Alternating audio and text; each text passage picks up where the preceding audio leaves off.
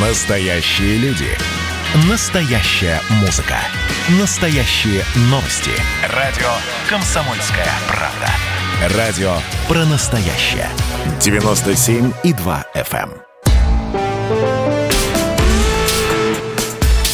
По сути дела, Николай Стариков.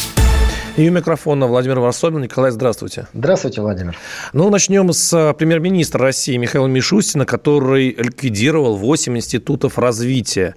А, Там в том числе и Роснано а, во главе с Чубайсом. Говорят, Чубайсу теперь э, ищут работу. Николай, а почему? У меня вообще два вопроса. Первый. э, э, Действительно ли так печальна судьба Чубайса, и как вы его оцениваете? И второе, ну, если Мишустин ликвидировал 8 институтов развития, что не так с развитием нашей страны? Ну, Владимир, я боялся, что вы зададите сразу 8 вопросов по, Пока хватит по вопросу на каждый институт развития.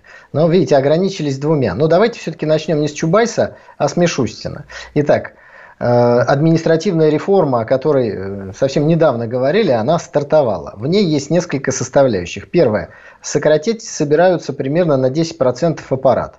Ну, что сказать, каждое сокращение аппарата всегда дело хорошее, потому что любая система начинает саморасширяться, двигаться вперед, обрастать э, людьми, должностями, обязанностями. В результате ее эффективность, ну, от этого как минимум падает. Это первое. Второе. Сейчас мы с вами понимаем, что э, в сегодняшней ситуации в мире, ну и в нашей стране тоже, о развитии говорить сейчас сложно. Сейчас как говорится, не откатываться бы назад. Это второе. И третье, безусловно, под вот этими хорошими экономико-административными э, соусами подается блюдо переподчинения определенных структур, которые до сих пор занимаются непонятно чем. Вот вы сказали, что э, Роснано закрывают. Нет, Роснано не закрывают. Роснано передают в управление создаваемую, ну то есть, грубо говоря, укрупняют. Некая структура Внешэкономбанка, ВЭБ РФ, будет заниматься управлением тем, что она сейчас делала. Еще там целый ряд фондов, в том числе туда добавляется и э, Роснано, и добавляется туда фонд Сколково, которому тоже, я думаю, у нас есть масса вопросов. Любимое детище Дмитрия Анатольевича Медведева до сих пор как-то прорывными технологиями нас не порадовало. Что же касается Чубайса, вы помните, он говорил, что денег неприлично много, да? Было такое дело. Так вот, в структуре управления Роснано до последнего времени, по крайней мере, была такая хитрость. Вот если вы думаете, что Чубайс управляет Роснано, вы ошибаетесь. Роснано во главе с Чубайсом заключает договор с некой управляющей компанией, которая перечисляет большие суммы государственных денег, и вот эта структура э, управляет Роснано. Ну, мы с вами взрослые люди понимаем, что это на самом деле означает. Так вот теперь, насколько я понимаю из той информации, которую мы с вами получаем, управлять Роснано будет не контора, нанятая Чубайсом, а государственная структура ВЭБ РФ. Думаю, что разгребут все-таки наконец-то эти чубайсовские авгиевые конюшни и заодно придут все-таки фонд Сколково. И боюсь, что придут не только аудиторы и не только новые управленцы.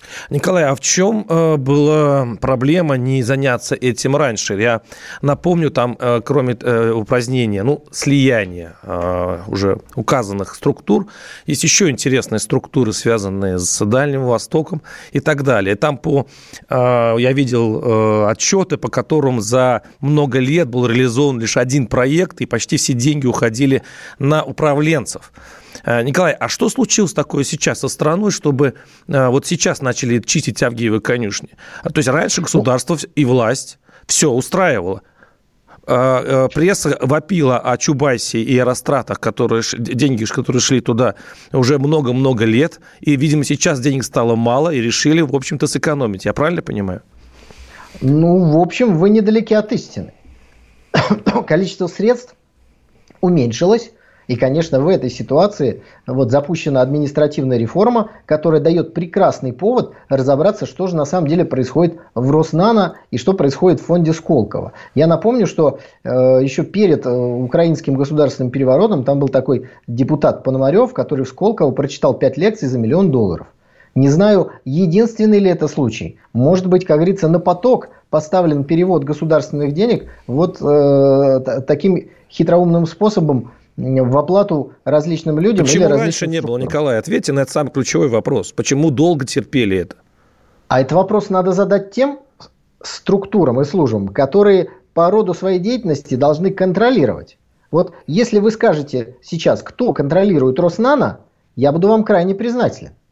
Мне это неизвестно. Следственный, вот комитет, сейчас... Следственный комитет России, как минимум. Ну, Следственный комитет всех контролирует. А вот конкретно, есть ли какая-то государственная структура, которая отдельно контролирует и руководит Руснана? До сих пор ее не было. Вот сейчас создают.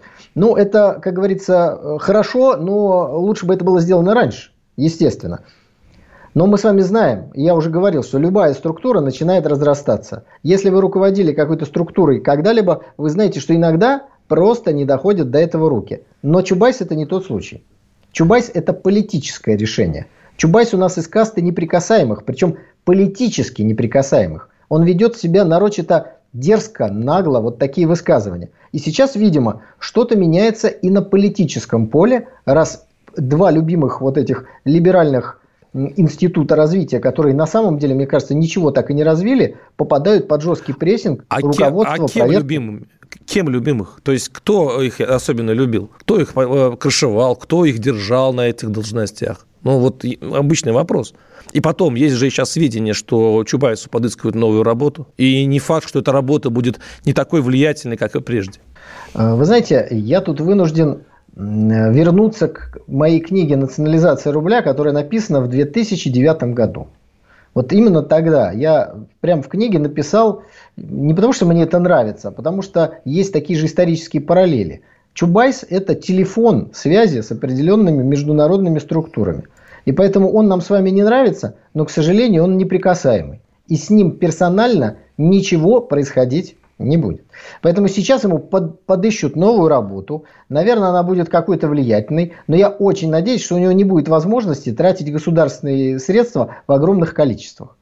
То есть э, некий канал связи с очень загадочными структурами, видимо, на Западе Кремлю очень нужен, и он его сохраняет в виде Чубайса. Я пытаюсь сейчас дешифровать то, что вы говорите. Да. Ну, да, да. А зачем, такой же... а зачем этот как... канал нужен в виде Чубайса? А зачем этот канал нужен был товарищу Сталину? Знаете, все познается в сравнении. Но товарища Сталина мы вряд ли можем с вами подозревать в том, что он не занимался государственными делами, не находил время для оптимизации структуры управления и так далее и тому подобное. Так вот, в сталинское время был точно такой же Чубайс. Звали его Максим Максимович Литвинов. Он был министром иностранных дел. И если вы спросите, что тут, э, как говорится, какие параллели проводятся, я вам скажу.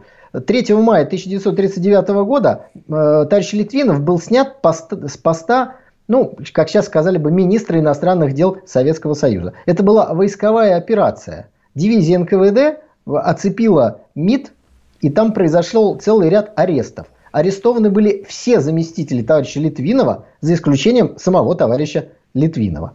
Вот ответьте на вопрос, зачем Сталину нужна была дивизия НКВД, чтобы снять своего министра иностранных дел? Ну, если... если ответите на этот вопрос, тогда вам станет более понятная ситуация с, вот с такими Чубайсами, Сколково и Роснана. Ну, исходя из ваших слов, получается, что и Литвинов был нужен стране, так и Чубайс. Если исходя из вашей логики, нужен стране.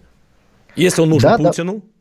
Если Путин э, нужен канал связи с Западом, как Сталину, следовательно, эти люди полезны. Мы вышли на э, такую мысль, что Чубайс полезен для страны. Окей? Ну, я эту мысль не разделяю, эта мысль ваша, а мы исходим с вами из фактов, которые происходят. Человека снимают такой величины, вот такого э, телефонного, так сказать, уровня международного, ровно тогда, когда для этого созреют политические предпосылки, не экономические, именно политические – и Литвинов был снят в тот момент, когда Советский Союз начал движение к подписанию договора о ненападении с Германией.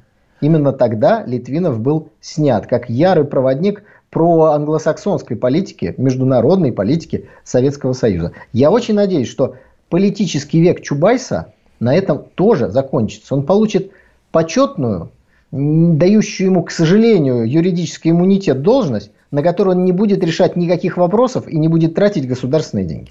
8 800 200 ровно 9702. Напоминаю, наш студийный телефон. И, а, конечно, хочется спросить, Николай, а вообще вот эта структура, которая появляется вместо старых структур, которые должны будут развивать нашу страну, они что, а, будут более эффективны, по-вашему? Вот даже если глядеть на то, что укрупнение идет под веб все, а, ну, чем один Тришкин кафтан лучше этого Тришкин кафтана? Ну, я не являюсь сторонником идеи, что от переменной мест слагаемых э, сумма радикально изменится. Будет определенная бюджетная экономия, и не более того. В сегодняшней экономической ситуации тот э, э, экономический блок правительства, который этим руководит, он не может обеспечить никакого развития. И поэтому можно укрупнять, можно сокращать, можно, кстати, обратить внимание, сократили в основном что-то связанное с Дальним Востоком наверное, это так далеко и так сложно контролировать, что проще их закрыть, эти институты. Ну вот, а дальше, дальше через некоторое время я уверен, что развитие все равно не получится. Без изменения, без экономической политики, без э, вот, изменений в сути проводимых экономических действий, я не я сомневаюсь, мягко говоря, что вот это развитие, оно начнется. Ну, вы тут смыкаетесь с либералами, э, экономистами, которые говорят то же самое, но, конечно, немножко по-другому. Если бы были э, единые правила игры, если бы у нас заработало правосудие, если бы все бизнесмены были бы защищены а, во время начала ведения бизнеса от силовиков, то, может быть, и не нужны были эти институты по развитию страны. Чубайс был защищен от силовиков. Защищен. Где развитие? Где новые российские Николай, технологии? прерываемся, Их уходим нет. на рекламу. Э, вернемся, конечно же. По сути дела, Николай Стариков. Андрей Норкин возвращается на радио «Комсомольская правда». Каждый вторник с 6 до 8 вечера он будет подводить итоги дня и, конечно, общаться со слушателями. Только Норкин может рассказать простыми словами о самом сложном. Слушайте по вторникам в 6 вечера по московскому времени. Недопустимо чиновникам разговаривать с людьми подобным образом. Недопустимо не обращать внимания на человеческие проблемы.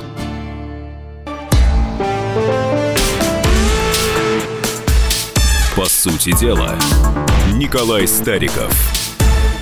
А, и Владимир Варсобин. А, наши слушатели пишут на ту тему, которую мы развивали в первой части. Напоминаю, что а, Мишустин э, прикрыл аж 8 э, по вот, примерно подсчетам структур, которые занимались развитием нашей страны. И наш слушатель пишет, э, всем вам не стыдно, что у нас такой бардак в правительстве? Так, почему Чубайс неприкасаемый даже при Путине, пишет наш слушатель. А, не стране, а некоторым личностям в России Чубайс нужен.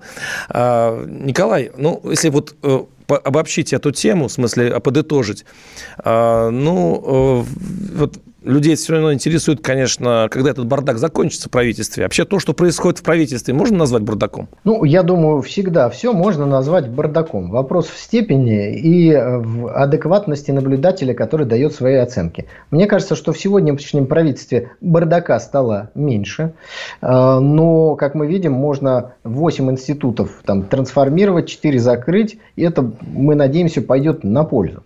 Вопрос в том, что сейчас не происходит коренного изменения изменения экономической политики. Поэтому переставили, сэкономили. Есть знаменитая поговорка, да, так сказать, про э, женщин с низкой социальной ответственностью и э, кроватях. Ну, ну да, да, что, что-то, наверное, улучшится. Потому что если есть структуры, которые вообще не работают, они будут закрыты. Сокращен персонал, который дублирует одни и те же функции. Но это просто экономия. Это не рывок вперед.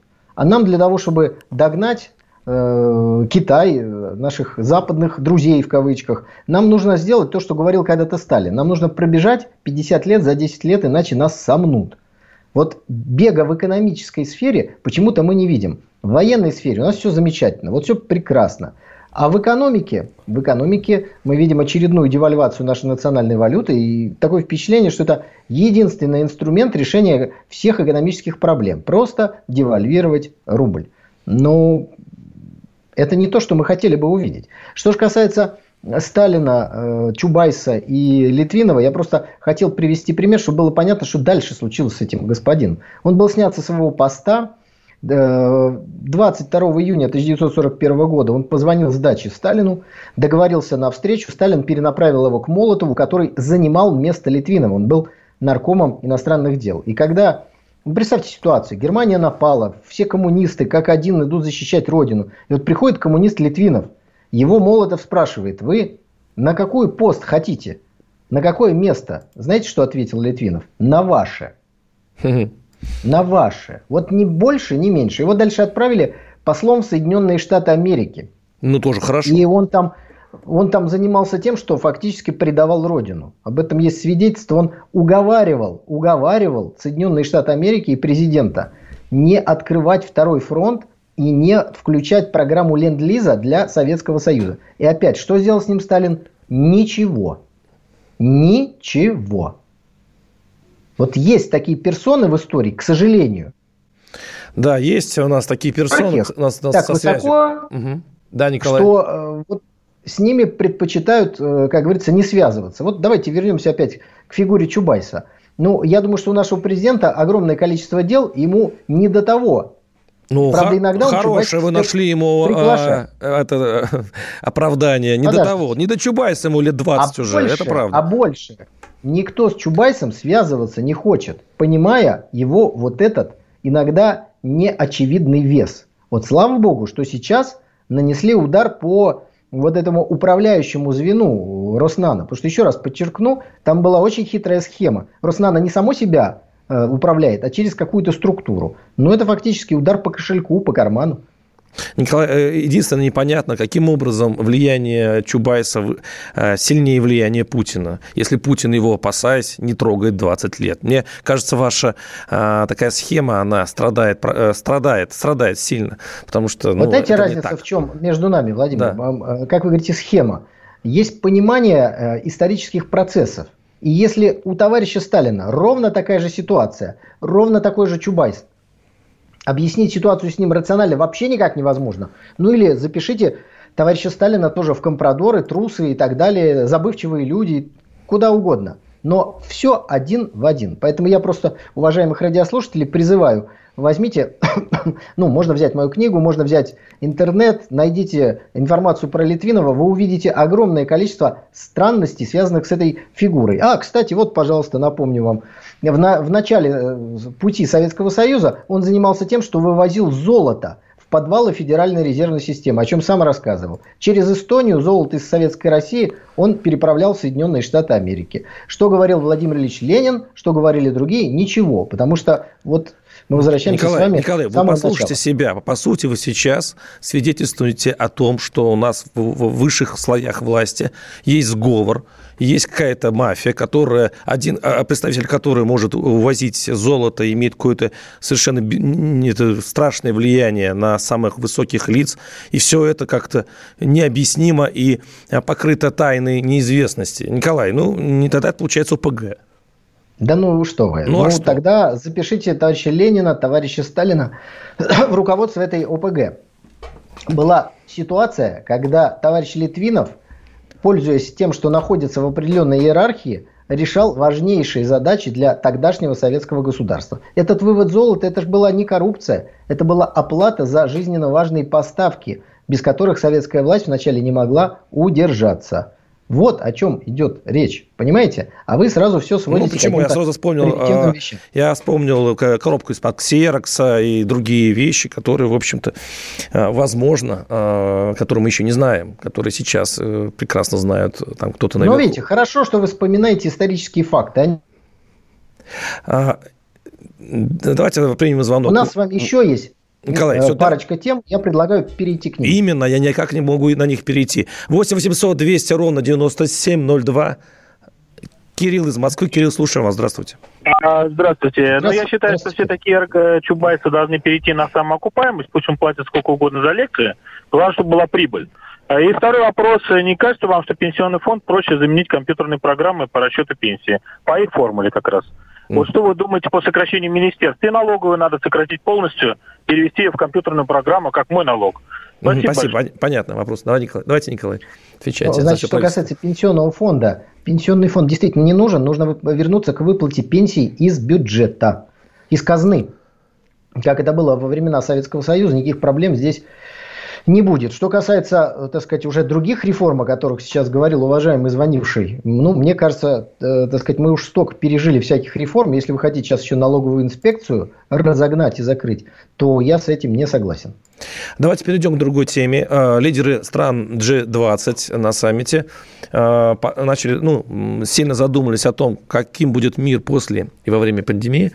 И э, Владимир Путин высказался. Может быть, вы его дешифруете тоже, Николай. Он определил мировой кризис, вызванный пандемией, уникальной возможностью для, внимания, смены векторов глобального развития, ну, так понимаю, мира. Что это значит? – ну, вы знаете, вот в самый ответственный момент пропал звук у меня здесь. Поэтому я попросил бы вас эту фразу еще раз э, озвучить. Президент России Владимир Путин в ходе саммита определил мировой кризис, вызванный пандемией, уникальной возможностью для смены вектора глобального развития всего мира. Что это значит? Ну, вы знаете, переводить с дипломатического на русский, английский или немецкий – это очень неблагодарная э, задача. Да, Путин выступил в контексте тех заявлений, которые сделали руководители этой самой большой двадцатки. ну и что там они говорят? Они говорят, что нужно построить красивый, большой, симпатичный, светлый э, новый мир. А что в этом принципиально нового? То есть, по сути, большая двадцатка выступила, ну, не как Никита Сергеевич Хрущев, чуть умнее, чем он, сказав, что когда-нибудь будет построен коммунизм. Просто Хрущев был совсем недалеким, и поэтому назвал конкретную дату – руководители ведущих стран более умные, и поэтому они не называют точную дату, когда наступит вот это светлое завтра. Николай, Рисуют они... определенную перспективу. Николай, да, согласен, на то она и декларация, чтобы рисовать только перспективы и, и, и туманными словами. Но самым определенным образом поступил все-таки Владимир Путин, который выразил надежду, что вся вот эта безобразие с коронавирусом направит мир куда-то в другую сторону, в ту сторону, которая кажется ему эффективным и справедливым он больше ничего не добавил, что, куда должен идти мир. Но, видимо, это куда-то туда, где России будет лучше. А где это? Ну, я очень надеюсь, что в будущем России будет лучше. Но для Но этого где? нужно работать уже сегодня. России будет лучше, я вам скажу. Если Россия начнет массовую раздачу паспортов, и не только жителям Донбасса, о чем мы с вами многократно говорили, но и жителям другой части Донбасса, которая сейчас под Украиной находится. Дальше заявит о выдаче российских паспортов и гражданства гражданам Украины. Я думаю, что и белорусы не откажутся от этого. Вот тогда России точно будет лучше. Не надо забывать, что многие живут в Казахстане, кто хотел бы получить российский паспорт. Да и вообще в мире, в той же самой Германии живет большое количество русских немцев, уехавших из России, которые сегодня мечтали бы вернуться, мечтали, но они уезжали из Советского Союза или из Казахстана.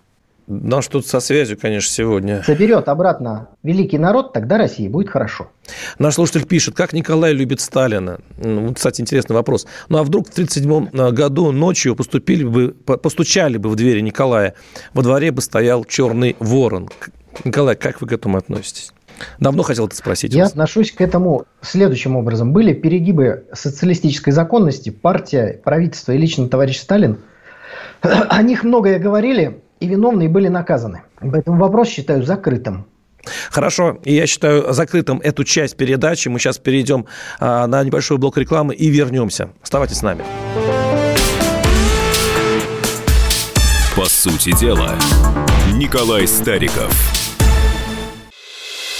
Когда градус эмоций в мире стремится к своему историческому максимуму. Когда каждый день – это война и мир в одном флаконе. Когда одной искры достаточно для пожара планетарного масштаба. В такое время нельзя оставаться спокойными и равнодушными. 23 ноября на радио «Комсомольская правда» Стартует сезон высокого напряжения. Новости со скоростью телеграм-каналов. Эмоции на грани дозволенного. Гости с Олимпа и со дна. Только высокое напряжение спасет мир. Разряд.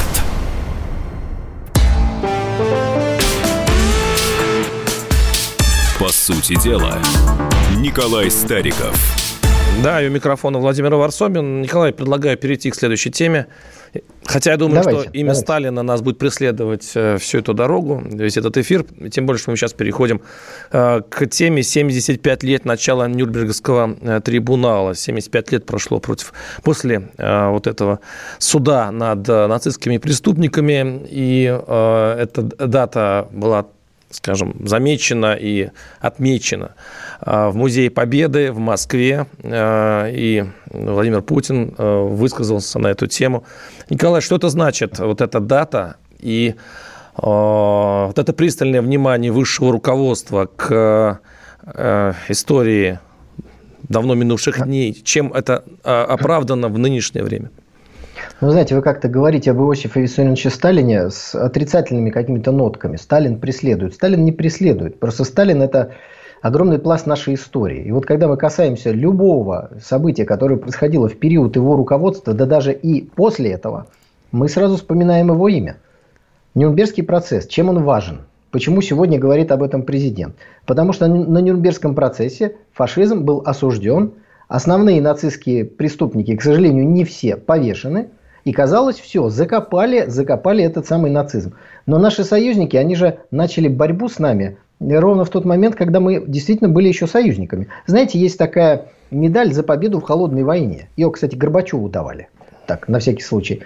Если перевернуть ее, там написана дата начала холодной войны. Владимир, вы знаете дату начала холодной войны?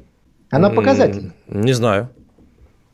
Ну вот я вам сейчас назову, Фултонская и вы все речь, поймете. Фултонская речь Черчилля?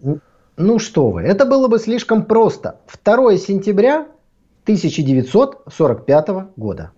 А, есть... мы с вами, помню, обсуждали эту медаль, а да, а потом выяснилось, Японии. а потом выяснилось, что еще... медаль это общественная организация не имеет никакого отношения к государственному органу. Конечно, конечно, ничего никому не имеет никакого отношения. Представьте себе, Союз ветеранов Советского Союза выпускает медаль, где пишет, что Война с Соединенными Штатами Америки, с Британией началась ровно в день, когда мы вместе разгромили Японию. Что бы вы сказали? Николай, отмороженных ветеранов а? очень много, и легко это возможно. Да ну, конечно, нет, не в Советском это, Союзе. Это их политика. Мы еще были союзниками, они уже начали с нами бороться. Поэтому Нюрнбергский процесс начинается позже, и главная задача Сталина, с которой он справился, была вообще организация этого процесса. Потому что Черчилль предлагал вообще основных преступников тихо расстрелять. Тем самым это была не просто кровожадность или желание ускорить процедуру возмездия. Нет, он хотел избежать юридического осуждения нацизма. Понимаете? А Сталину, наоборот, было принципиально, чтобы миллионы жертв наших соотечественников, наших солдат и мирного населения были должным образом оценены, эти зверства. Николай, подождите, Николай, подождите были. а где вы, а почему вы сделали вывод, что Черчиллю не нужно было осуждение нацизма? Вы, вы подчерпнули это из какой-то исторической литературы, у вас есть какие-то документы? Есть очень хорошие книги, они называются «Переписка Черчилля со Сталиным». Вот. И там все это активно написано. Если вы возьмете стенограммы э, Ялтинской конференции, Тегеранской конференции, да и части Потсдамской, потому что там Черчилль у, ушел уже с поста премьер-министра на половине этой конференции, там все написано. Он просто ужом извивался для, для того, чтобы не дать возможности э, э, осудить нацизм. В том числе именно Черчилль сохранил у власти Франка – он говорил, что не надо осуждать, не надо делать заявлений. Франко сам уйдет. Франко ушел, если вы вспомните, 70 в середине 70-х да. годов. Вот. Но я так понимаю, у нас звонок есть. Да, 8 800 200 ровно 9702. Евгений из Уссурийска. Евгений, слушаем вас. Здравствуйте. Здравствуйте, здравствуйте, здравствуйте Белецкий Евгений.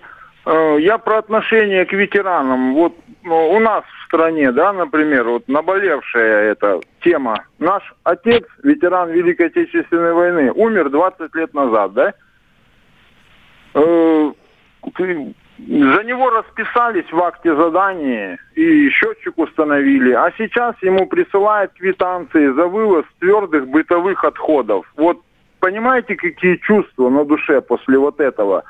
И непробиваемая эта стена – Сталин нужен, вот именно такой человек нам сейчас и нужен. Вот спасибо. Спасибо. Ну, То есть, с одной, стор... того, с одной стороны, Россия... у нас празднуют, э, э, деньги очень много уходят на пышные э, встречу по очередной даты Победы, а с другой стороны, вот э, такие простые человеческие истории. Ну, смотрите, э, здесь конкретный бардак в конкретном одном месте, где, к сожалению, умершего ветерана почему-то из списков не вычеркивают. Это, мне кажется, чисто технический вопрос. Что касается праздников, то праздники в жизни должны быть. И здесь я соглашусь с тем, кто звонил. И соглашусь с самым главным, что он сказал. Иосиф Виссарионович Сталин, твердая рука, это то, что сегодня России необходимо. Это действительно... Николай, так. Э, проблема в том, что и звонившие, и вы сыграли, сыграли бы со Сталином э, в рулетку. И где бы вы оказались, никто не знает. И... А вот, вот вы, вы исходите из э, ложного постулата. Нет, вы, вы, вы в зоне риска, Николай. Вы слишком много Нет. говорите. Нет. А во времена Исходите... Сталина те, кто много говорят, они с удивлением своим обнаруживают себя в местах очень отдаленных. Вы, вы это думаете, что, что вы говорите правильные вещи, а за вас будут решать, правильно вы сказали или ну, нет. Я так понимаю, что вы уже мысленно одели на себя майор э, мундир НКВД, потому что вы сейчас определили, что я говорю что-то не так.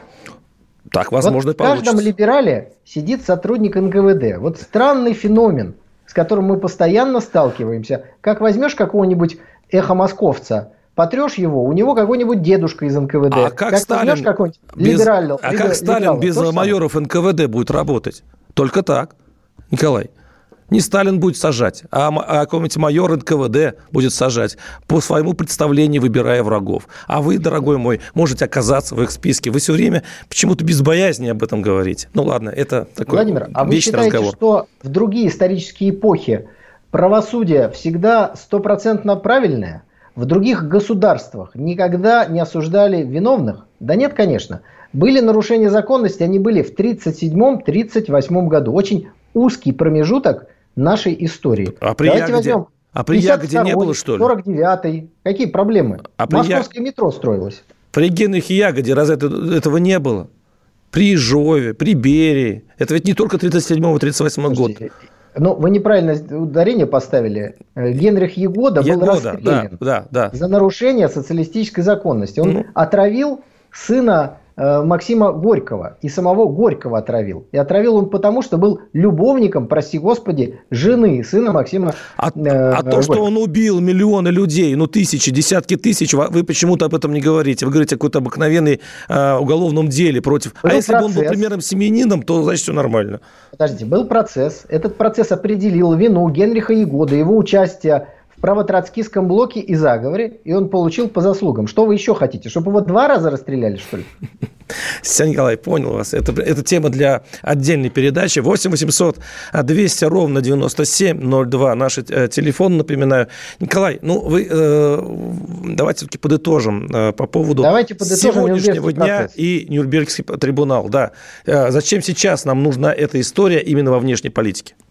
Потому что нацизм выкопали и стараются выкопать дальше. И снова эту бациллу, эту чуму безумную запустить в Европе и во всем мире. И запускает ее, между прочим, против нас. Не надо питать каких-либо иллюзий. Поэтому очень важно говорить, писать, вспоминать. Но одними разговорами и записками нацизм не останавливается. Для этого нужна мощная экономика и еще более сильная армия. Увы и ах. Как только мы забыли то, что произошло в 41, 42, 43 годах, это вновь начало повторяться, пока еще, слава богу, не в тех масштабах, но уже рядом с нашими границами. Те же страшные преступления, которые продолжают твориться на Донбассе. Это было совершенно невозможным, это казалось невероятным, но это стало возможным. Так что люди, будьте бдительны, когда-то сказал один из прогрессивных журналистов сталинского времени. Вот хочу сказать сегодня то же самое – наш э, слушатель э, пишет, э, Владимир, добрый день. Вам не нравится Сталин, но кроме вас в России живут еще другие люди. Они все тупые и хотят сидеть в архипелаге ГУЛАГ, спрашивает он. Ну, такая сарказм, ирония. Но вопрос мне, ну, Николай, хотите на него ответить? Но было бы странно, если бы я отвечал на вопросы, которые адресованы вам. Да, не, понимаю, но мой ответ, в общем-то, очевиден. А, я еще раз говорю, что даже самые благие намерения и ожидания, что будет наведен порядок, а, они не могут быть оправданы рулеткой. Не надо играть в рулетку. Давайте все-таки а, когда-нибудь хоть какое-нибудь столетие, все-таки попробуем жить по закону. Вот по реальному закону. Понятно, что это трудно, что коррупции много и так далее, но не надо называть палача. давайте не кидать в, в репрессии жизни своих э, родственников, возможных, э, тысячи людей только для того, чтобы жить потом спокойно и думать, что кто-то навел порядок. Владимир, порядок не стоит человеческой крови. Никакая, Когда... Никакой порядок не, э, не оправдан этим, понимаете? А в, кто, Владимир, в Северной кто, Корее порядок. Кто, подождите, дайте мне сказать, кто говорит, что нужно проливать кровь? И проливать ее именно у невинных людей. Вот кто это говорит? Покажите Подождите, мне. Когда говорят слово фамилию. «Сталин», сразу через запятую расстрелы. Почему? В, в, в народном сознании расстрелы. Это индустриализация, это разгром нацизма. Это ядерное оружие, созданное в короткие сроки. Это социальная справедливость. Это решение продовольственного вопроса в разрушенной стране раньше, чем в Великобритании. Это много чего еще. Почему вы, вы все сводите к Вы говорите периоду о, нашей истории. О мечтах, о результате, который мечтают люди, но все равно инструмент – это расстрелы. Вы спросите у любого, кто мечтает о Сталине, он сразу скажет расстрелы через 2-3 слова. Всех расстрелять, и все будет хорошо. Ну ладно, Николай, мы э, придется проститься, потому что прошло время, подошло время. Мы услышимся через неделю. До свидания, Николай. До свидания. По сути дела, Николай Стариков – Андрей Норкин возвращается на радио «Комсомольская правда». Каждый вторник с 6 до 8 вечера он будет подводить итоги дня и, конечно, общаться со слушателями. Только Норкин может рассказать простыми словами о самом сложном. Слушайте по вторникам в 6 вечера по московскому времени. Недопустимо чиновникам разговаривать с людьми подобным образом. Недопустимо не обращать внимания на человеческие проблемы.